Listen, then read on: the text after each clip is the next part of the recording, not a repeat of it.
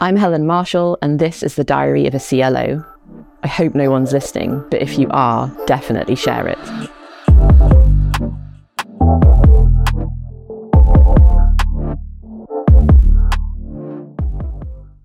In this episode, I'm joined by Monique Carayol, who is a leadership coach and motivational speaker, and she co founded Bravery in the Boardroom just over a year ago to turn the dial up on inclusive leadership and talent development. She also set up Your New Avenue, a leadership and talent development consultancy. Monique's energy is infectious, and she's pushing authentic and brave leadership forward for everyone. We chat about all that and more in this episode. Enjoy. Monique, hi, and welcome to the Diary of a CLO. Thank you so much for joining me here today. How are you doing? I am good, Helen. It's happy new month. So I'm feeling really good. I need the spring. Bring it on. Oh yeah, I'm definitely feeling that. Yeah, I could definitely do with a little bit of sunshine. It's currently raining where I am, which is uh, classic England. Uh, just to get straight into it, really, you've had such an interesting uh, career uh, that spans, I suppose, many years of working in the NHS specifically. Mm. But you're now running your own leadership and talent development consultancy. Can you tell me a little bit more about that? Yeah. So, would you like me to share my sort of journey so far, or just what I'm doing now, or bit? Yeah, I'd love to. I'd love to hear a bit of both. Yes, please. Okay. So, as you mentioned, I had a 20 year career in the NHS. Um, I started off as a PA, and so when my first, I've got three children. So when my oldest daughter was two, um, I started off as a PA, um, and was just completing my degree. So when I did that, I knew I wanted to kind of push on, and I worked for a team who did service improvement. So that was where I started my career and kind of just navigated on from that. Always been driven by wanting to earn more, you know, like wanting to be able to live more comfortably. Um, that was always what drove me in the early part of my career. Quite a big fear of not having enough money. Um, my parents were teenage parents, and I grew up in quite a deprived area, and I saw work as a way of um, getting me away from that situation and kind of giving me choices. I saw work and having an income and being able to pay your bills as giving you choices in life. So I was always driven by that. Um, so had a long career in the NHS, was a commissioner. I've been familiar with the NHS. I was a commissioner for 10 years. And then I went into working for a provider organization, so provider of the care. And um, got into the boardroom. Uh, when I got into the boardroom, I think my youngest child was four. They hadn't started school yet.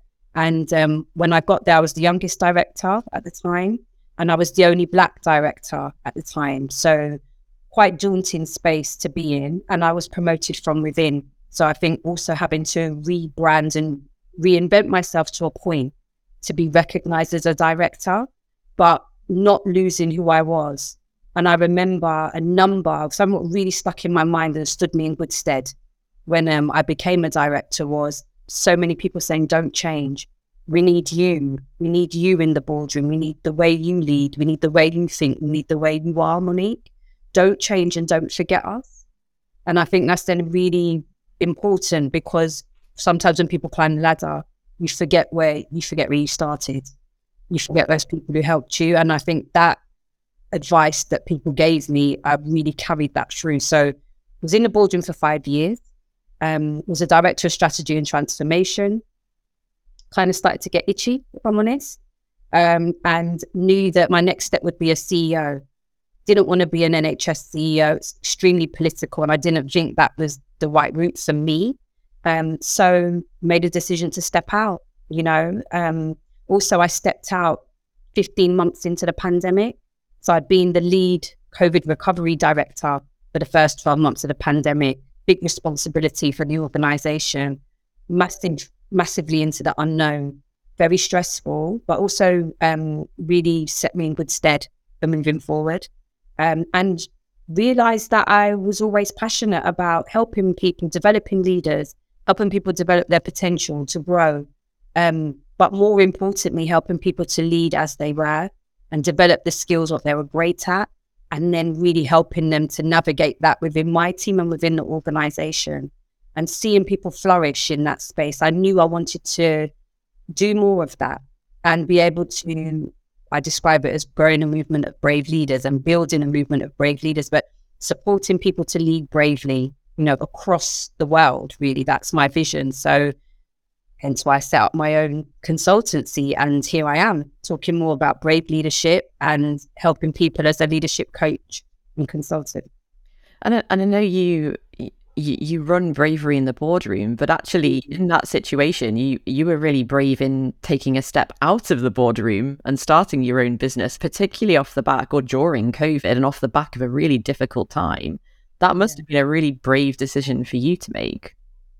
I think you know with height, I can look back on it and reflect and say, you know, it, it, this wasn't a design to be able to look at decision I did bravely. But I think what I would be really honest about is it took me 15 months to, from when I realized it was right for me to leave. And the honest conversation that happened was with one of my daughters who said, Do you know what, mum? You keep moaning about work, you keep moaning about how you feel. You need to put up or shut up. And actually, it was a, it was harsh, but it, she was right. Either get your head down and stay in the role that you are, or step out and make a decision about what else is out there for you. And it was a real cat. That simple slap in the face was a real catalyst. But 15 months of planning in that I worked with my coach, you know, about really working through all my pros and cons, my feelings when I'd run towards it. And then the next day I'd be like, no, no, no, I can't, I can't took 15 months to put that resignation letter in. And I was fortunate enough that I could also save up six months worth of expenses, you know, to be able to have that to give me some breathing space because I didn't know what I wanted to do at the time. So let me tell the story honestly.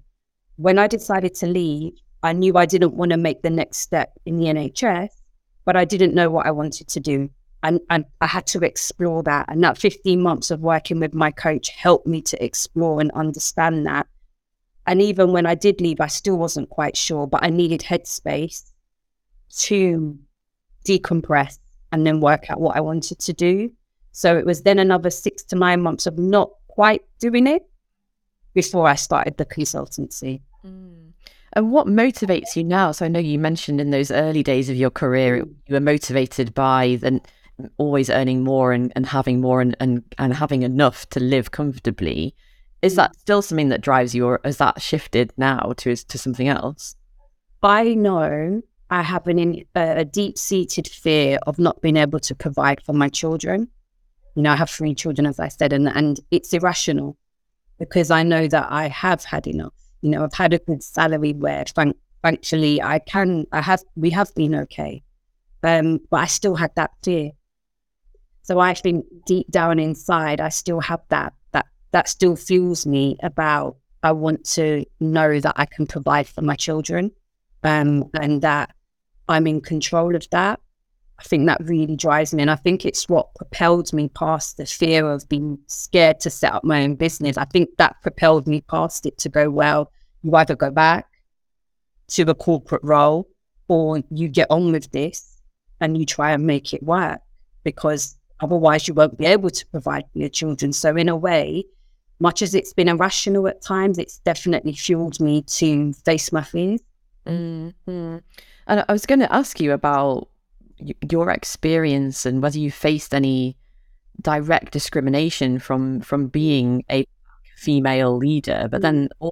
throwing into the mix there being a mother as well. Mm-hmm. Like all mm. three elements have like, will have played a part in your story. How have you faced any any I, I, suppose direct discrimination from that but how has if you have has that shaped who you are today yeah so i haven't faced direct discrimination if that's the language you want to use by how i hear people how i hear it defined absolutely face microaggressions over and over and again and time and time again and what i would say is i very much experienced i worked in spaces where people knew they couldn't say it they knew they couldn't be they couldn't discriminate directly. So what pe- what I did experience is people voicing more openly about my age, you know, passing comment and my progressions and comments to try and de- you know, to rock me in relation to my age or making reference to my background.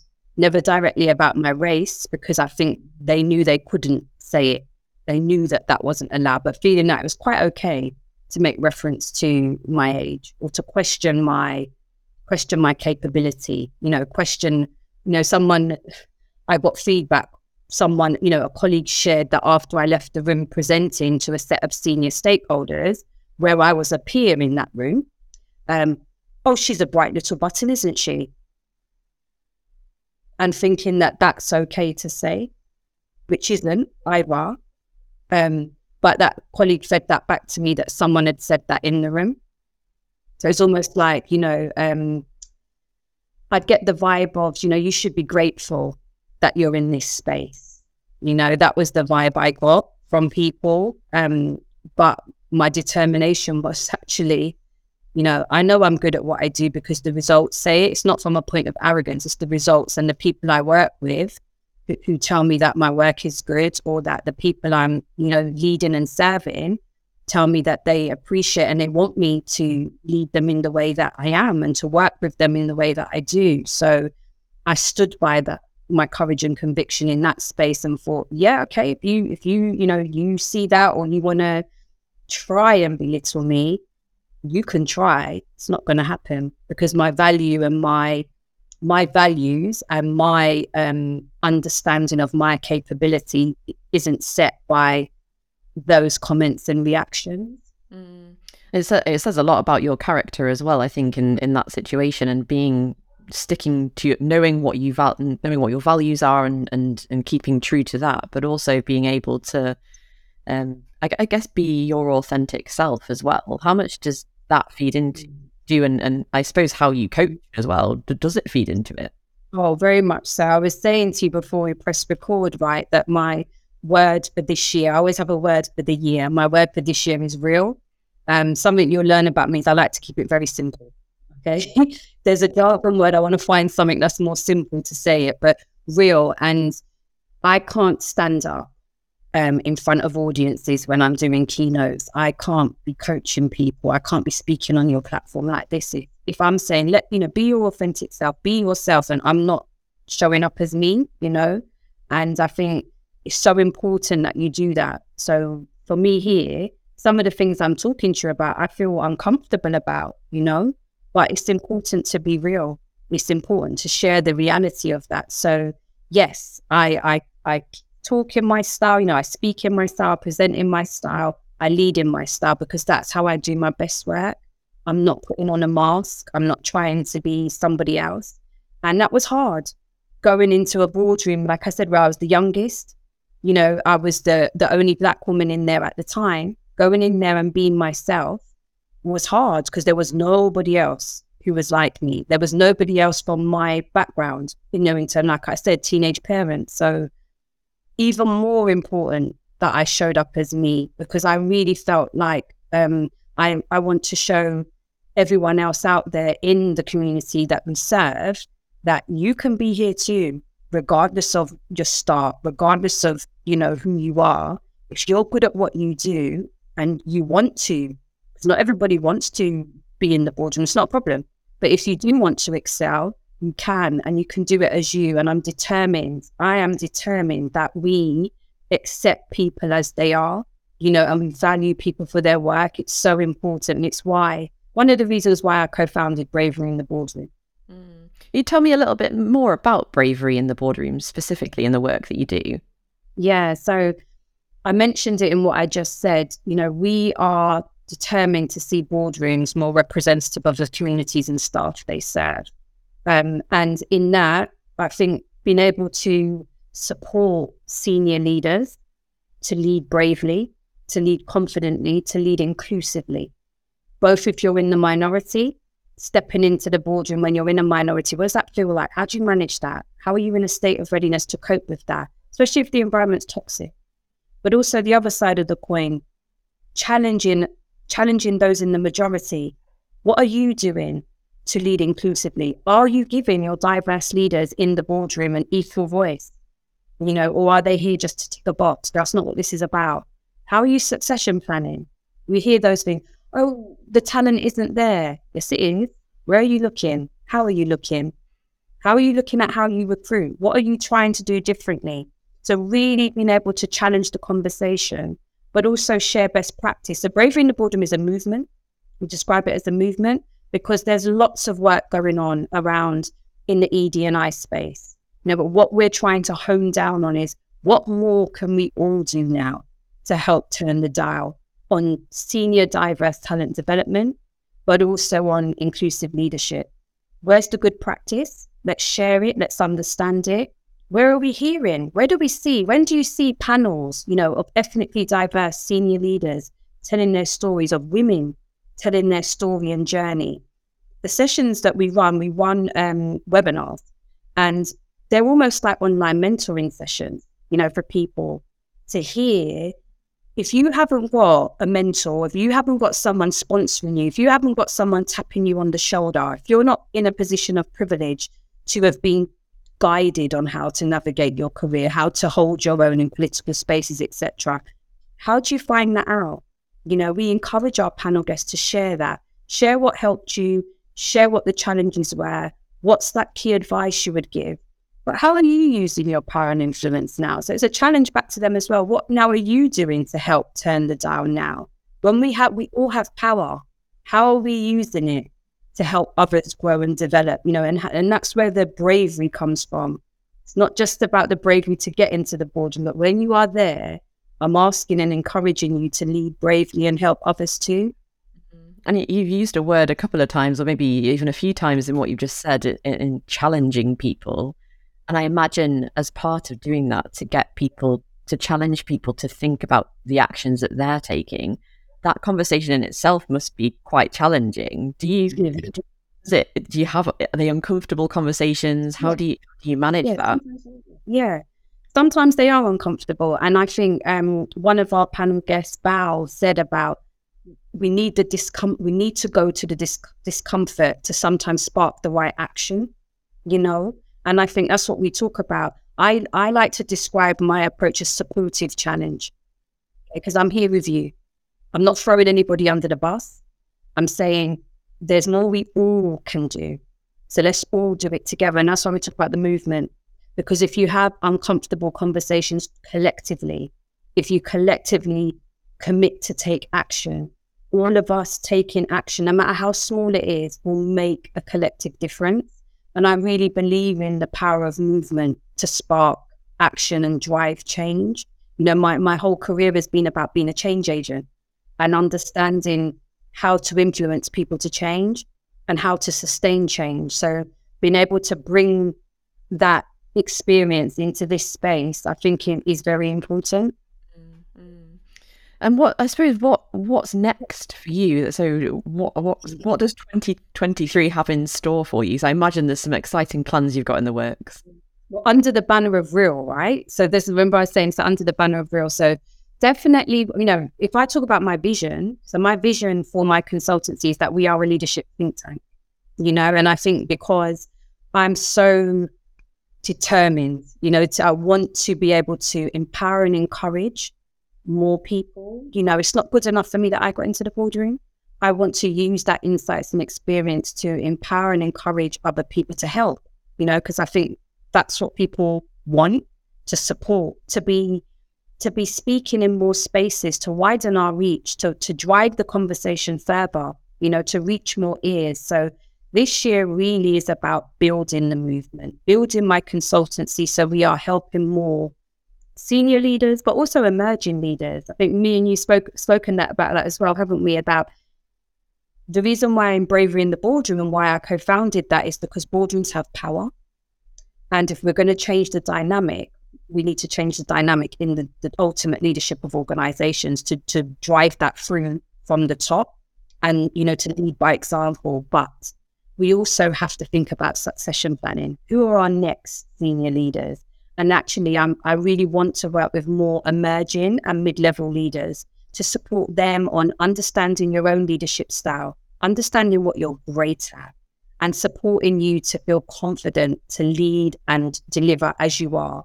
You know, and really having an understanding of that and building that confidence now, helping people to understand how to lead inclusively, building confidence to step forward and do it, you know, and that actually they are going to grow the next wave of leaders. So that's where the the snowball effect comes. So this year, wanting to really be able to add value in both of those spaces and speak more about the conversations like what we're having now, you know, to be able to drive that change. Yeah, well, there's, there's definitely going to be some powerful stuff that you do, and I know you, while we were talking um, before, you mentioned uh, that you're recording a new podcast as well, and yes.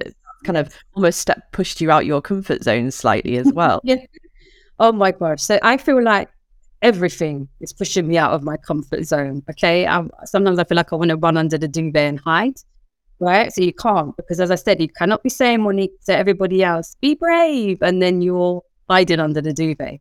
So I actually have a leadership podcast already called Be Yourself, Back Yourself, and Make It Happen. Um, and that's for leaders at any level. And I started recording that while I was on my transition journey and um, recorded it at my kitchen table with my son's gaming headphones, learned how to use the software and just did it. Okay. I wanted to reach more people. This time we're up in we're up in our game. Okay. So working with um, Sam, my co-founder and the, the Bravery in the Boardroom team, we're doing Bravery in the Boardroom, the podcast. So that will launch in April. Um, and the reason for doing that is what we're saying here about widening reach, trying to reach more people. Everybody's busy. It's extremely challenging out there. And whilst we know that our live events bring a, a very unique kind of energy, a powerful energy and conversation, we hear that in feedback.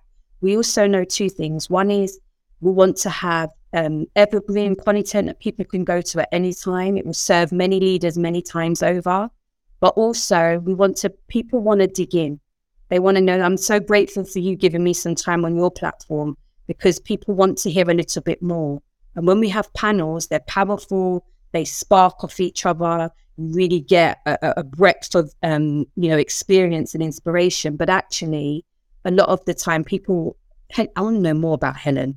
I want to know what make Helen makes Helen tick. They want to know more. So being able to do the podcast episodes enable us to have lot, me to have longer conversations with some of those senior leaders and, and what they stand for and who they're representing. We're not bringing you the leaders that are all in the majority. We want to bring you the leaders who are diverse, who are standing up for a cause and to understand how they're doing it, who are great allies. What is it you're doing and how are you doing it?